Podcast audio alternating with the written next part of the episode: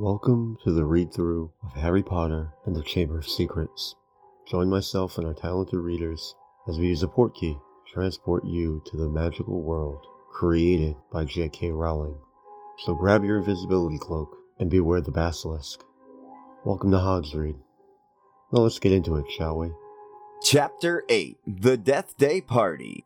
October arrived, spreading a damp chill over the grounds and into the castle. Madame Pomfrey, the nurse, was kept busy by a sudden spate of colds among the staff and students. Her pepper up potion worked instantly, though it left the drinker smoking at the ears for several hours afterward.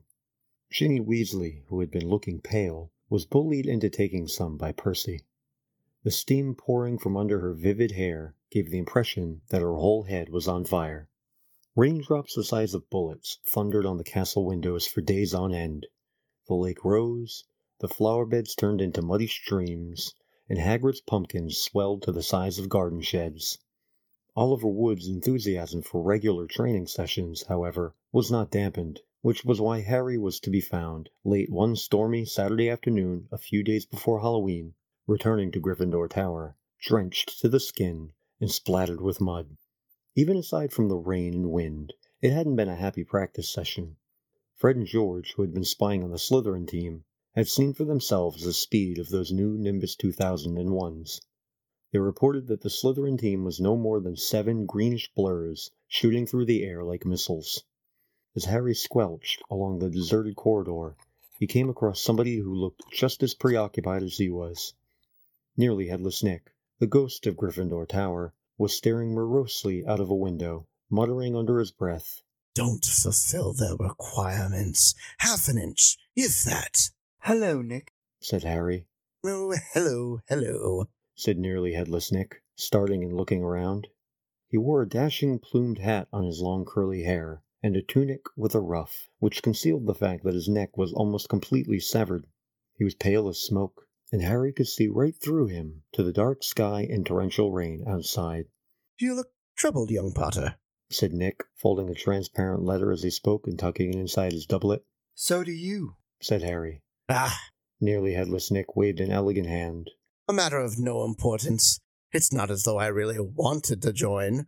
Thought I'd apply, but apparently I don't fulfill their requirements. In spite of his airy tone, there was a look of great bitterness on his face. But you would think, wouldn't you?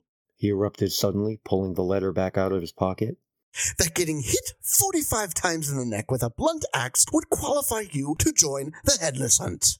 Oh, yes, said Harry, who was obviously supposed to agree. I mean, nobody wishes more than I do that it had all been quick and clean and my head had come off properly. I mean, it would have saved me a great deal of pain and ridicule. However, Nearly Headless Nick shook his letter open and read furiously. We can only accept huntsmen whose heads have parted company with their bodies, you will appreciate that it would be impossible otherwise for members to participate in hunt activities such as horseback head juggling and head polo. It is with the greatest regret, therefore, that I must inform you that you do not fulfill our requirements. With very best wishes, Sir Patrick Delaney Podmore. Fuming, nearly headless Nick stuffed the letter away. Half an inch of skin and sinew holding my neck on, Harry. Most people would think that's good and beheaded, but oh no, it's not enough for Sir Properly Decapitated Podmore. Nearly Headless Nick took several deep breaths and said, in a far calmer tone, So, what's bothering you? Anything I can do? No, said Harry. Not unless you know where we can get seven free Nimbus 2001s for a match against Slid. The rest of Harry's sentence was drowned out by a high pitched mewling from somewhere near his ankles. He looked down and found himself gazing into a pair of lamp-like yellow eyes. It was Mrs. Norris, the skeletal gray cat who was used by the caretaker, Argus Filch, as a sort of deputy in his endless battle against students. You'd better get out of here, Harry, said Nick quickly. Filch isn't in a good mood. He's got the flu and some third years accidentally plastered frog brains all over the ceiling in Dungeon 5. He's been cleaning all morning, and if he sees you dripping mud all over the place. Right, said Harry, backing away from the accusing stare of Mrs. Norris, but not quickly enough. Drawn to the spot by the mysterious power that seemed to connect him with his fall cat, Argus Filch burst suddenly through a tapestry to Harry's right, wheezing and looking wildly about for the rule breaker. There was a thick tartan scarf bound around his head, and his nose was unusually purple. Filth! He shouted, his jowls a quiver, his eyes popping alarmingly as he pointed at the muddy puddle that had dripped from Harry's Quidditch robes. Mess and muck everywhere. I've had enough of it, I tell you. Follow me, Potter. So Harry waved a gloomy goodbye to nearly headless Nick and followed Filch back downstairs, doubling the number of muddy footprints on the floor. Harry had never been inside Filch's office before. It was a place most students avoided. The room was dingy and windowless, lit by a single oil lamp dangling from the low ceiling. A faint smell of fried fish lingered about the place. Wooden filing cabinets stood around the walls. From their labels, Harry could see that they contained details of every pupil Filch had ever punished. Fred and George Weasley had an entire drawer to themselves. A highly polished collection of chains and manacles hung on the wall behind Filch's desk. It was common knowledge that he was always begging Dumbledore to let him suspend students by their ankles from the ceiling. Filch grabbed a quill from a pot on his desk and began shuffling around looking for parchment. Dung. He muttered furiously. Great sizzling dragon bogies. Frog brains. Rat intestines. I've had enough of it. Make an example. Where's the form? Yes. He retrieved a large roll of parchment from his desk drawer and stretched it out in front of him, dipping his long black quill into the ink pot. Name? Harry Potter. Crime? It was only a bit of mud, said Harry. It's only a bit of mud to you, boy, but to me it's an extra hour scrubbing, shouted Filch, a drip shivering unpleasantly at the end of his bulbous nose. Crime. Befouling the castle. Suggested sentence? Dabbing at his streaming nose, Filch squinted unpleasantly at Harry, who waited with bated breath for his sentence to fall. But as Filch lowered his quill, there was a great bang on the ceiling of the office, which made the oil lamp rattle. Peeves! Filch roared, flinging down his quill in a transport of rage. I'll have you this time. I'll have you. And without a backward glance at Harry, Filch ran flat footed from the office, Mrs. Norris shrieking alongside him. Peeves was a school poltergeist, a grinning, airborne menace who lived to cause havoc and distress. Harry didn't much like Peeves, but couldn't help feeling grateful for his timing. Hopefully, whatever Peeves had done, and it sounded as though he'd wrecked something very big this time, would distract Filch from Harry. Thinking he should probably wait for Filch to come back, Harry sank into a moth eaten chair next to the desk. There was only one thing on it apart from his half completed form a large, glossy, purple envelope with silver lettering on the front. With a quick glance at the door to check that Filch wasn't on his way back, Harry picked up the envelope and read Kwikspell. A correspondence course in beginner's magic. Intrigued, Harry flicked the envelope open and pulled out the sheaf of parchment inside. More curly silver writing on the front page said, Fell out a step in the world of modern magic? Find yourself making excuses not to perform simple spells? Ever been taunted for your woeful wand work? There is an answer. Kwikspell is an all new, fail safe, quick result, easy learn course. Hundreds of witches and wizards have benefited from the Kwikspell method. Madam Z. Nettles of Topsham writes, I had no memory for incantations, and my potions were a family joke. Now, after a Kwikspell course, I am the center of attention at parties, and friends beg for the recipe of my scintillation solution. Warlock DJ Prod of Didsbury says, My wife used to sneer at my feeble charms, but one month into your fabulous Kwikspell course, and I succeeded in turning her into a yak. Thank you, Kwikspell. Fascinated, Harry thumbed through the rest of the envelope's contents. Why on earth did Filch want a Kwikspell course? Does this mean he wasn't a proper wizard? Harry was just reading Lesson 1, Holding Your Wand, some useful tips, when shuffling footsteps outside told him Filch was coming back. Stuffing the parchment back into the envelope, Harry threw it back onto the desk just as the door opened. Filch was looking triumphant. That vanishing cabinet was extremely valuable, he was saying gleefully to Mrs. Norris. His eyes fell on Harry and then darted to the Kwikspell envelope, which, Harry realized too late, was lying two feet away from where it had started. Filch's pasty face went brick red. Harry braced himself for a tidal wave of fury. Filch hobbled across to his desk, snatched up the envelope, and threw it into a drawer. Have you. Did you read? He sputtered. No.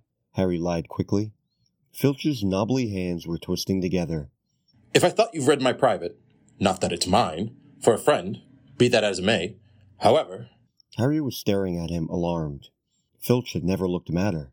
His eyes were popping. A tick was going in one of his pouchy cheeks, and the tartan scarf didn't help. very well. Go. And don't breathe a word. Not that. However, if you didn't read, go now. I have to write up Peeves' report.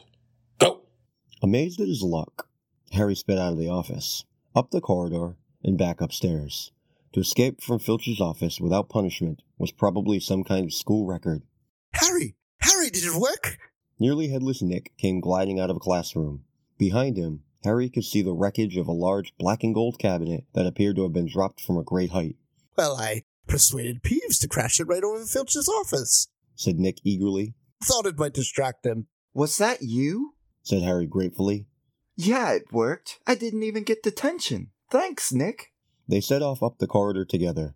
Nearly headless Nick, Harry noticed, was still holding Sir Patrick's rejection letter. I wish there was something I could do for you about the headless hunt. Harry said. Nearly headless Nick stopped in his tracks, and Harry walked right through him. He wished he hadn't. It was like stepping through an icy shower, But there is something you could do for me. said Nick excitedly. Harry, would I be asking too much? Oh, but no, you wouldn't want. What is it? said Harry, Well, this Halloween will be my 500th death day. said nearly headless Nick, drawing himself up and looking dignified. Oh, Said Harry, not sure whether he should look sorry or happy about this. right. I'm holding a party down in one of the roomier dungeons. Friends will be coming from all over the country. It would be such an honor if you would attend. Mr. Weasley and Miss Granger would be most welcome too, of course. But I dare say, you'd rather go to the school feast? He watched Harry on tenterhooks, No, said Harry quickly. I'll come. My dear boy, Harry Potter at my death day party. And He hesitated, looking excited. Do you think you could possibly mention to Sir Patrick how very frightening and impressive you find me? Of of course. said Harry. Nearly headless Nick beamed at him, A death day party? said Hermione keenly, when Harry had changed at last and joined her and Ron in the common room. I bet there aren't many living people who can say they've been to one of those. It'll be fascinating. Why would anyone want to celebrate the day they died? said Ron, who was halfway through his potions homework and grumpy. Sounds depressing to me. Rain was still lashing the windows, which were now inky black, but inside all looked bright and cheerful. The firelight glowed over the countless squashy armchairs where people sat reading, talking, doing homework, or, in the case of Fred George Weasley, trying to find out what would happen if he fed a filibuster firework to a salamander. Fred had rescued the brilliant orange, fire dwelling lizard from a care of magical creatures class, and it was now smoldering gently on a table surrounded by a knot of curious people. Harry was at the point of telling Ron and Hermione about Filch and the Kwikspell course when the salamander suddenly whizzed into the air, emitting loud sparks and bangs as it whirled wildly round the room. The sight of Percy bellowing himself hoarse at Fred and George, the spectacular display of tangerine stars showering from the salamander's mouth, and its escape into the fire, with accompanying explosions, drove both Filch and the Kwikspell envelope from Harry's mind. By the time Halloween arrived, Harry was regretting his rash promise to go to the Death Day party. The rest of the school was happily anticipating their Halloween feast. The great hall had been decorated with the usual live bats. Hagrid's vast pumpkins had been carved into lanterns large enough for three men to sit in, and there were rumors that Dumbledore had booked a troupe of dancing skeletons for the entertainment. A promise is a promise. Hermione reminded Harry bossily. You said you go to the death day party. So at seven o'clock, Harry, Ron, and Hermione walked straight past the doorway to the packed great hall, which was glittering invitingly with gold plates and candles, and directed their steps instead toward the dungeons. The passageway leading to Nearly Headless Nick's party had been lined with candles too, though the effect was far from cheerful. These were long, thin, jet black tapers, all burning bright blue, casting a dim, ghostly light even over their own living faces. The temperature dropped with every step they took. As Harry shivered and drew his robes tightly around him, he heard what sounded like a thousand fingernails scraping an enormous blackboard. Is that supposed to be music? Ron whispered. They turned a corner and saw Nearly Headless Nick standing in a doorway hung with black velvet drapes. My dear friends, He said mournfully. welcome, welcome. So pleased you could come. He swept off his plumed hat and bowed them inside. It was an incredible sight. The dungeon was full of hundreds of pearly white, translucent people, mostly drifting around a crowded dance floor. waltzing to the dreadful, quavering sound of 30 musical saws, played by an orchestra on a raised, black draped platform. A chandelier overhead blazed midnight blue with a thousand more black candles.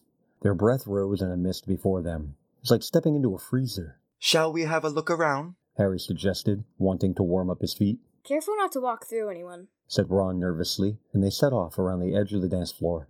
They passed a group of gloomy nuns, a ragged man wearing chains, and the fat friar, a cheerful Hufflepuff ghost who was talking to a knight with an arrow sticking out of his forehead. Harry wasn't surprised to see that the bloody baron, a gaunt, staring Slytherin ghost covered in silver bloodstains, was being given a wide berth by the other ghosts. Oh no. Said Hermione, stopping abruptly. Turn back. Turn back. I don't want to talk to Moaning Myrtle. Who? Said Harry as they backtracked quickly. She haunts one of the toilets in the girls' bathroom on the first floor. Said Hermione. She haunts a toilet? Yes, it's been out of order all year because she keeps having tantrums and flooding the place. I never went in there anyway if I could avoid it. It's awful trying to have a pee with her wailing at you. Look! Food! Said Ron. On the other side of the dungeon was a long table, also covered in black velvet. They approached it eagerly, but next moment had stopped in their tracks, horrified. The smell was quite disgusting. Large, rotten fish were laid on handsome silver platters. Cakes, burned charcoal black, were heaped on salvers. There was a great maggoty haggis, a slab of cheese covered in furry green mold, and, in pride of place, an enormous gray cake in the shape of a tombstone, with tar-like icing forming the words, Sir Nicholas de Mimsy Porpington died 31st October 1492. Harry watched, amazed, as a portly ghost approached the table, crouched low, and walked through it. His mouth held wide so that it passed through one of the stinking salmon.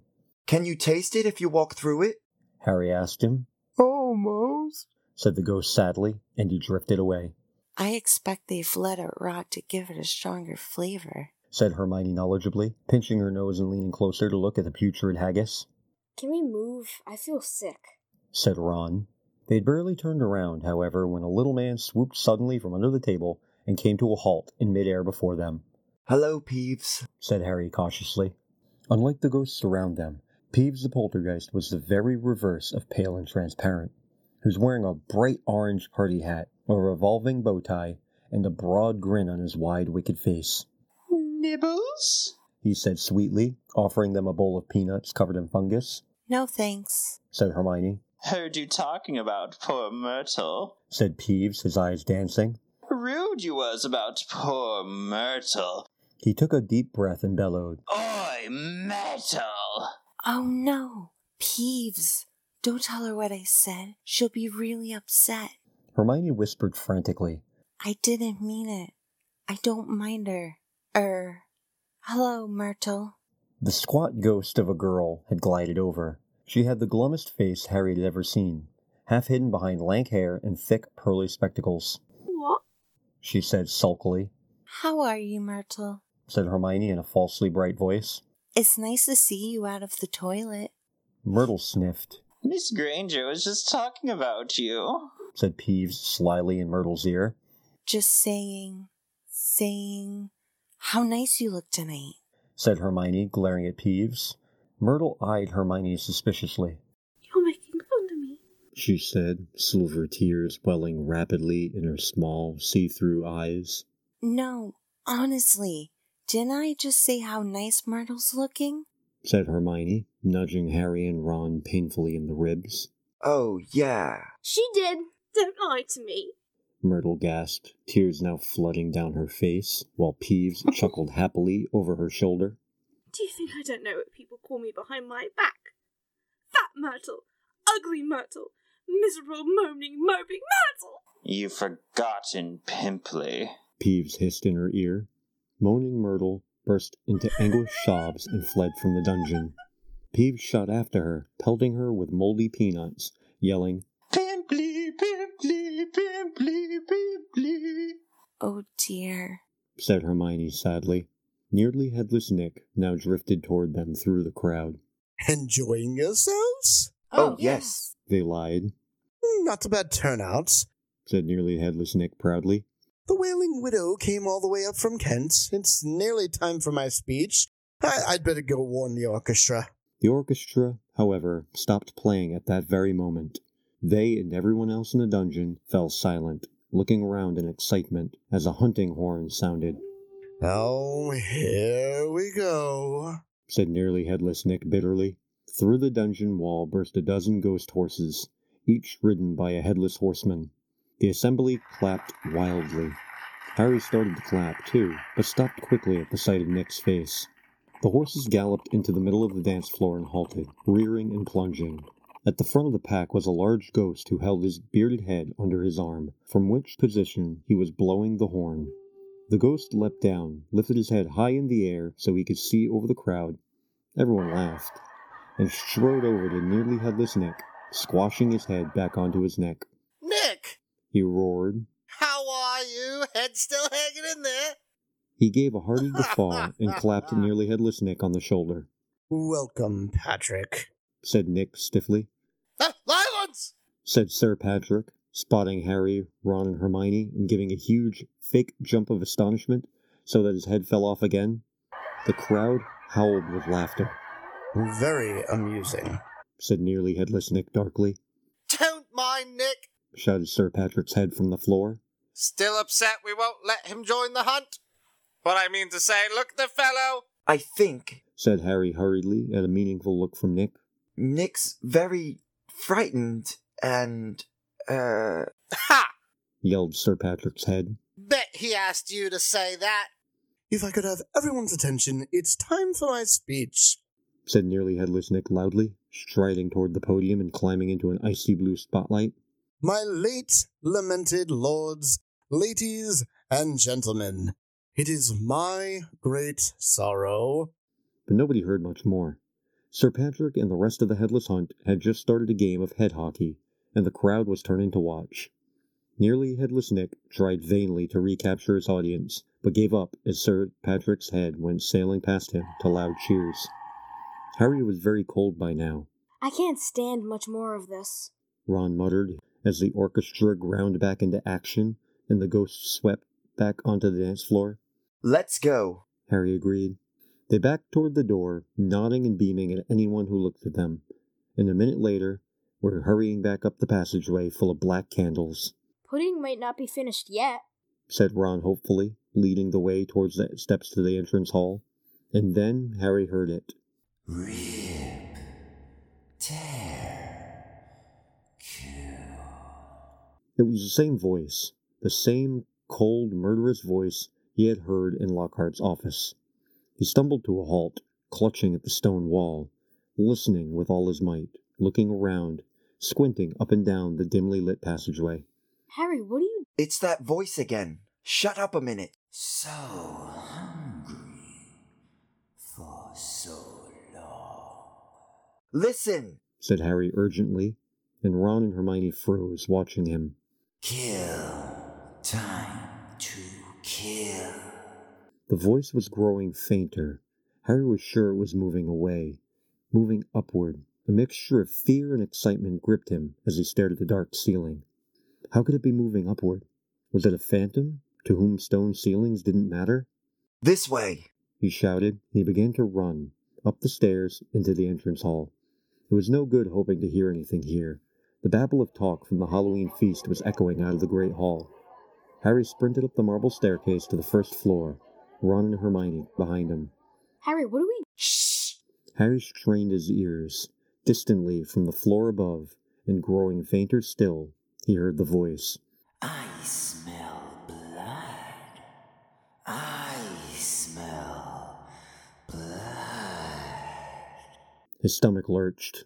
It's going to kill someone. He shouted, and ignoring Ron's and Hermione's bewildered faces, he ran up the next flight of steps three at a time, trying to listen over his own pounding footsteps. Harry hurtled around the whole of the second floor, Ron and Hermione panting behind him, not stopping until they turned a corner into the last, deserted passage. Harry? What was that all about? said Ron, wiping sweat off his face. But Hermione gave a sudden gasp, pointing down the corridor. Look! Something was shining on the wall ahead. They approached slowly, squinting through the darkness. Foot high words had been daubed on the wall between two windows, shimmering in the light cast by the flaming torches. The Chamber of Secrets has been opened. Enemies of the heir, beware. What's that thing hanging underneath? said Ron, a slight quiver in his voice. As they edged nearer, Harry almost slipped. There was a large puddle of water on the floor. Ron and Hermione grabbed him, and they inched toward the message, eyes fixed on a dark shadow beneath it. All three of them realized what it was at once, and leapt backward with a splash.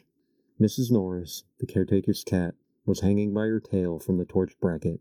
She was stiff as a board, her eyes wide and staring. For a few seconds they didn't move. Then Ron said, Let's get out of here. Shouldn't we try and help? Harry began awkwardly, Trust me. said Ron. We don't want to be found here. But it was too late. A rumble, as though of distant thunder, told them that the feast had just ended. From either end of the corridor where they stood came the sound of hundreds of feet climbing the stairs, and the loud, happy talk of well fed people. Next moment, students were crashing into the passage from both ends. The chatter, the bustle, the noise died suddenly as the people in front spotted the hanging cat. Harry, Ron, and Hermione stood alone, in the middle of the corridor, as silence fell among the mass of students pressing forward to see the grisly sight. Then someone shouted through the quiet. Enemies of the heir, beware. You'll be next, mudbloods. It was Draco Malfoy. He had pushed to the front of the crowd, his cold eyes alive, his usually bloodless face flushed as he grinned at the sight of the hanging, immobile cat.